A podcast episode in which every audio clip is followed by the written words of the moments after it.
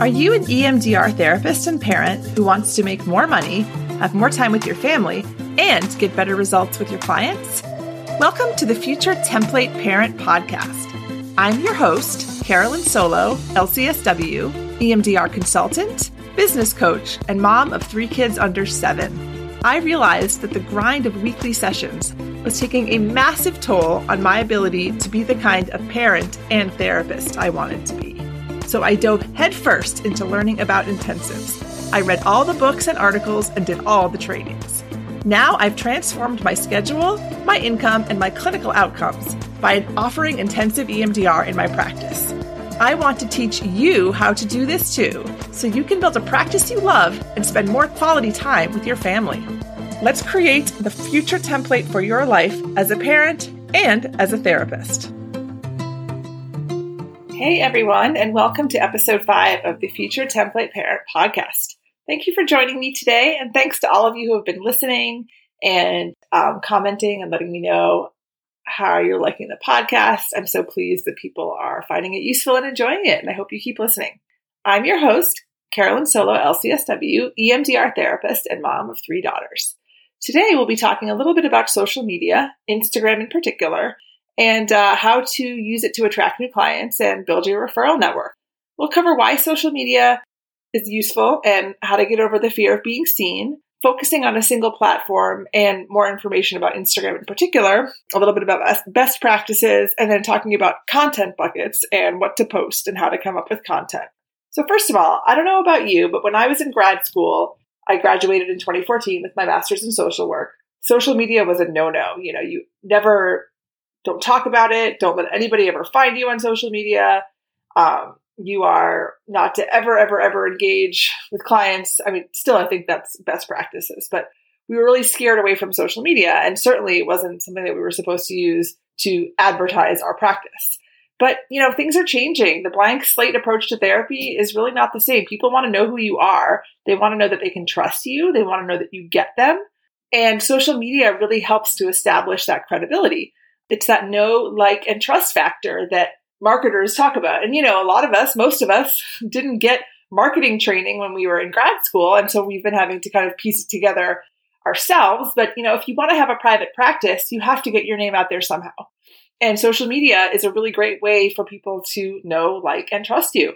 There's lots of non clinicians on social media talking about mental health, and that's not a bad thing. The information isn't all bad, but some of it's not accurate. Some of it isn't necessarily the messaging that we want out there. So it's so important for those of us who are trained, who are educated, um, who really, really know the material and the content to be out there as a voice for the profession. So really, let's be out there and spread information that's accurate and informed. And then I think probably a lot of us have struggled with the fear of being seen right? Like, what if someone sees a reel that I make and I look stupid? What if someone posts something mean, you know, on one of my posts? What if I say something that someone doesn't agree with? You know, that's the nice thing about social media is that there's so much content out there in the world. We're just a little drop in a huge ocean. You know, how many people do you follow on whatever platforms you use? And do you spend the whole day thinking about how dumb this one person sounded? No, right? There's so much out there that we consume. In some ways, that's another reason to get ourselves out there on, in a consistent way because you want people to remember you to a degree. And the more you put yourself out there, the more they are going to remember you. So being seen is kind of an essential piece of how we market ourselves in this social media era. It may not be everyone's preference, but I think it's a reality. So it's hard to kind of make peace with that for some of us, especially a lot of therapists I don't fall into this category, but certainly a lot of therapists think of themselves as introverts. So, you know, putting yourself out there in the world for anyone to see can feel really, really scary. Uh, and so, if it's truly, truly not something you want to invest time into, you do not have to use it as a marketing tool. But it's a very effective marketing tool. Another reason it's effective is other therapists get to know you, right? I mean, a lot of therapists follow a lot of therapists. And not only is that useful in terms of like, oh, wow, that person said something really good. I want to do something like that. But you could also use other therapists as referral sources. They will refer to you if they know, like, and trust you on social media, you know, so that it's, it works for that as well. Certainly there are best practices, right? Like you never respond to a client if they say something to you. And, you know, I would bring it up in session with them and certainly never follow them back on social media.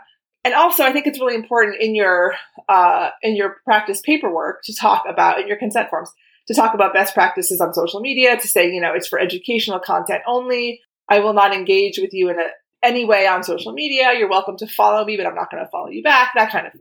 You know, we all look up businesses on social media when we want to know more about them. Like you want to know a new restaurant and how it's doing, you look it up on Yelp, right? you want to know more about a product that you want to purchase, you read reviews on Amazon. You know, like we want to consume a lot of information before we purchase something and we're selling a service. I know that's hard for a lot of us to come to terms with as therapists because we kind of think of ourselves as helpers, but we are selling a service and that means we have to market it and we have to market it in a way that people really feel like they feel confident in what they're getting. So yeah, that, that's kind of the why, the why social media is important. And then I really urge you to focus on one social media platform to build at once. Like I really, really, really, really wouldn't want you to spend all of your time spread thin between four different platforms. I have really invested a lot of time in Instagram and that's where I kind of feel like my ideal client seems to hang out. I work with a lot of moms and there's a lot of Instagram content sort of geared at moms. And also, I like Instagram. I enjoy Instagram. I would spend time on Instagram anyway. So that's why I chose it. Um, you know, if you prefer Facebook, do Facebook. If you think your ideal client is spending time on TikTok and you feel comfortable on TikTok, do TikTok. It's really up to you, but I really urge you to develop one social media platform, develop a following, get really comfortable there, be consistent before you start branching out onto another one. You just don't want to spread yourself too thin. So, what I like about Instagram is I really like the variety of static posts, um, reels, and stories as kind of different ways to nurture your audience. So, what are each good for? I find that carousels and static posts are amazing for psychoeducational content. You know, really, really, if you want to give some information about a certain topic, you know, a four or five or even 10, um, I don't know what we call them, slide. I forget the word image. Carousel is great for that. And then you add a lot more value in the, in the caption. Make sure your caption has a lot of good information in it that kind of branches out on what you say in the carousel. And they actually tend to do pretty well um, in terms of engagement and views. And reels are great kind of for entertainment and like people feeling like, oh, this person is engaging, this person's easy to kind of connect with. And they also are really great for cut, touching on a key pain point of your ideal client. You know, if it's moms, you can show an image of yourself, like a video of yourself, just like picking up the toys all over the floor or, you know, packing the millionth lunch for school or, or whatever. But like people will really connect and then they'll connect you, your face, with that kind of idea. And and we do know from research that faces are very memorable. People watch things, watch videos that have faces way way more. That's really kind of draws you in. We're sort of our brains are wired to connect with faces, right? So again, with the fear of being seen, that can be hard. Sometimes it can be tempting to just put up, you know, a video of some trees in the background and have some words over it. Those aren't bad, but you need to intersperse them with some of your face because that's going to build the know, like, trust factor. And don't forget uh, to add captions to your reels. You can turn that on. There's a feature because a lot of people watch, you know, have audio off on their phones, right? It's a really high percentage of people that actually watch reels without sound. I forget what it is, but it's like way over half. Also, remember, you got to write a really useful educational caption down below that's where you can add so much more value. You know, you have your reel or you have your carousel. It's got some hot points. It's going to, you know, pull the person in. But then in your caption, you can really fill it out, really give the nuance. And people get a lot of value there. And if they've, if they've invested in reading the caption, they're a little bit more into like, oh, this person knows what they're talking about. And so it's really great to, you know, also remember to add a call to action, which is like, you know, schedule an intro call with me or ask them a question to respond to in the comments or something like that. Because any engagement you get on a post is going to kind of increase its uh, presence in the algorithm. Um, what I like about stories is that's where you can show a little bit more of your individuality, a bit more personal stuff, like a day in the life, or it's less formal, it's more chatty. you can engage people with like stickers and polls and you can repost other people's content as a way to kind of you know make connections with other accounts that you really really like their stuff which can be a way to you know get more followers and that kind of thing um, and the people who watch your stories are your most engaged followers i think i saw a statistic once that was like if you know you have between like 8 and 10% of your followers watching your stories that's a really good percentage. So these are people who really like you and want to know more about you and so it's okay to give them a little bit more. It's okay to have your personality really shine through. And another way to think about content is like what do you like to see in other people's content? Often i really like those sort of day in the life posts like people post their like to-do list for the day or whatever or they show a video of them walking their dog and they're kind of chatting to you or one that I like to post a lot is like a either just a picture or maybe a short video of going on a run because that's a big self-care activity for me. So and it's also a way to connect with almost like even more ideal clients. Like uh, they're not just a mom, but they're a mom who enjoys the outdoors as a form of self-care. That's going to make that person feel even more connected to me. But I might not post something that kind of personal in my uh, like in a reel, I might, but you know, in stories, that's definitely a great place for that. People can really get to know you.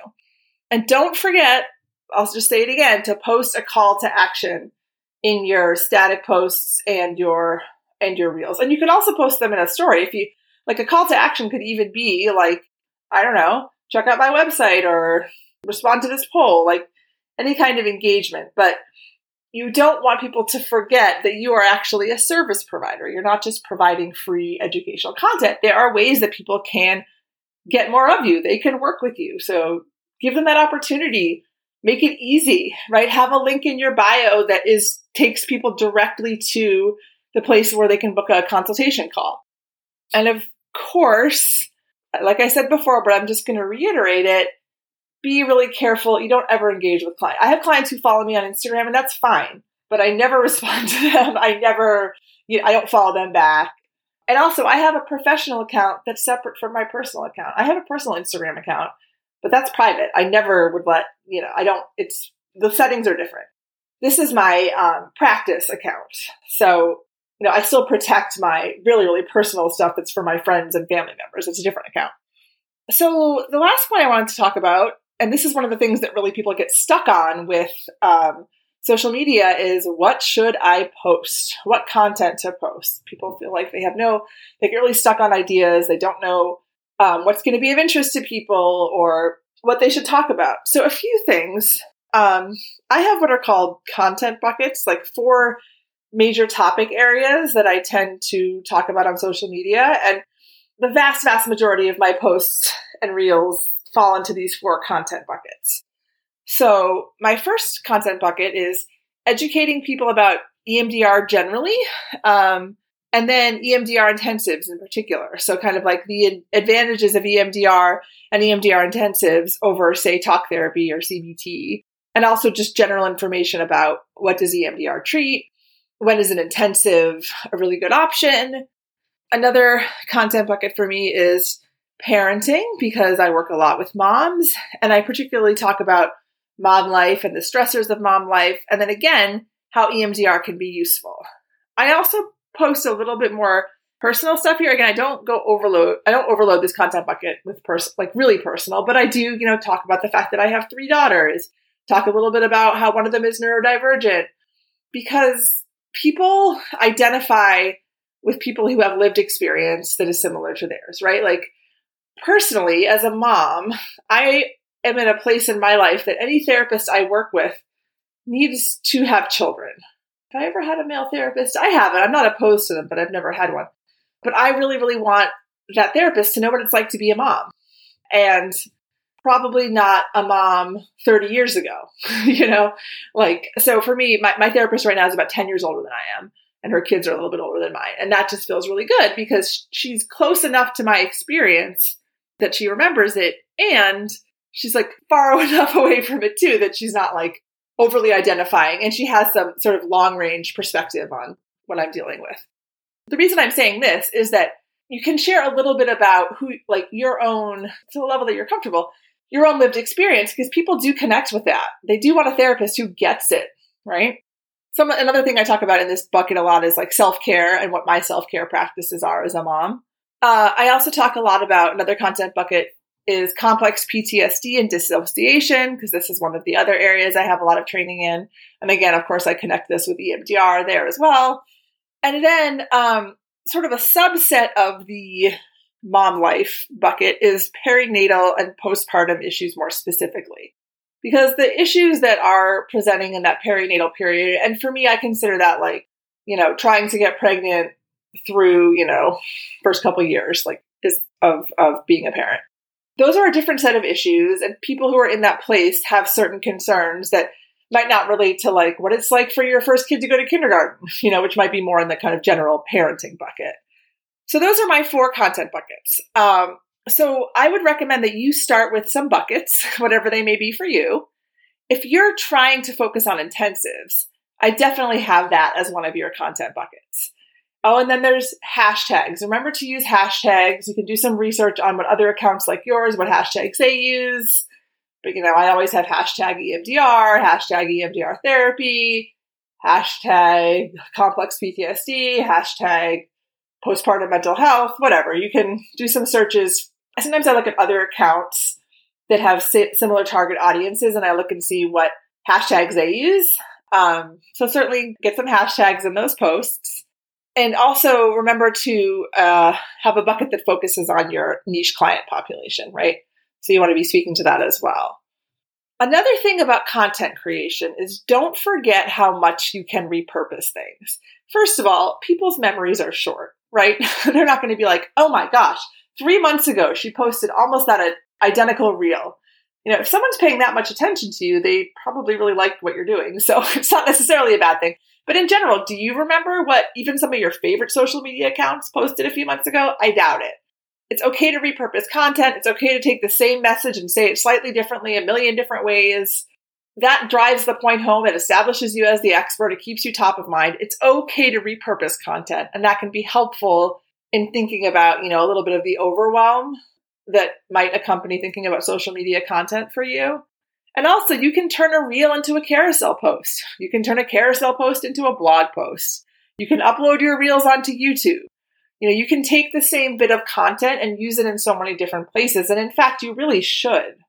People often need to hear the same message several times before it really sticks it's totally okay. And look at some of your favorite social media accounts. And if you really look at them carefully, you'll see, oh my gosh, they do repurpose a lot of stuff. It's just, it's okay. It's okay.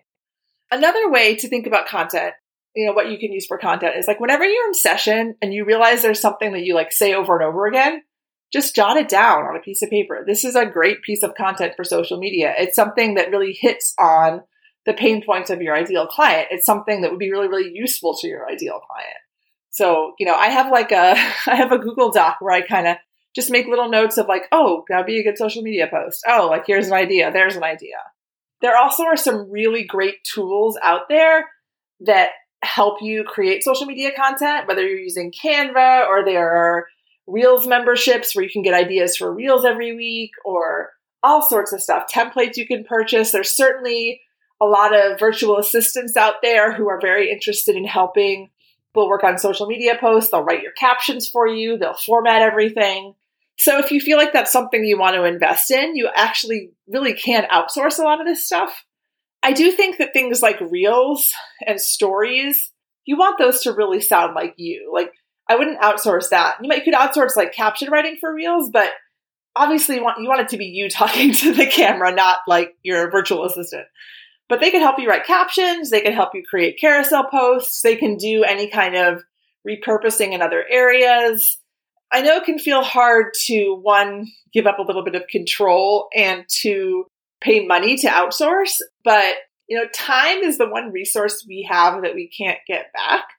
So a couple of hours of a week paying a VA to do some of this stuff, what could you do with that time that would multiply in value over time as opposed to like two hours messing around on Canva and getting really frustrated. So, just something to think about in terms of outsourcing.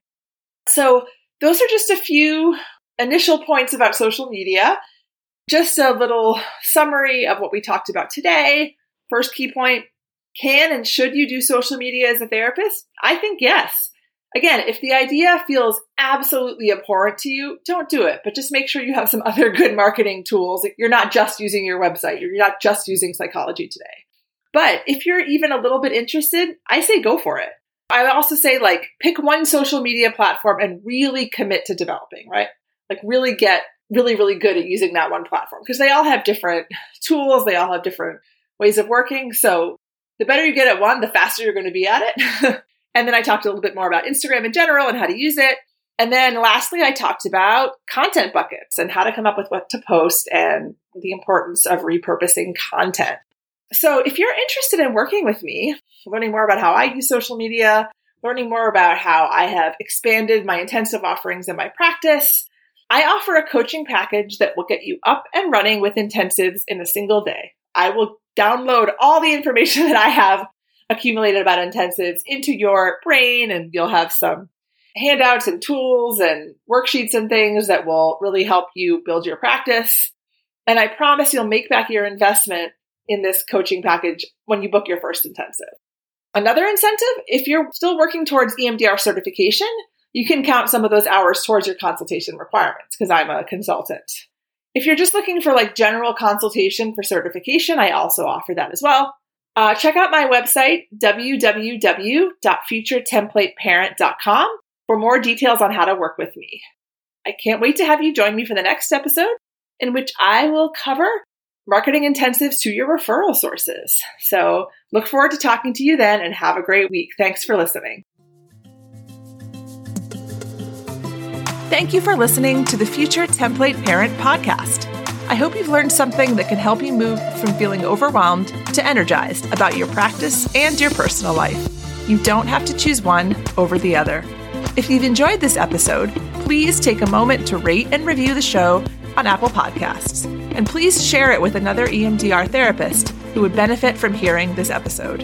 Each review helps us get the message out about how offering EMDR intensives can liberate your practice be sure to subscribe on your favorite podcast listening app so you don't miss a single episode. See you next week.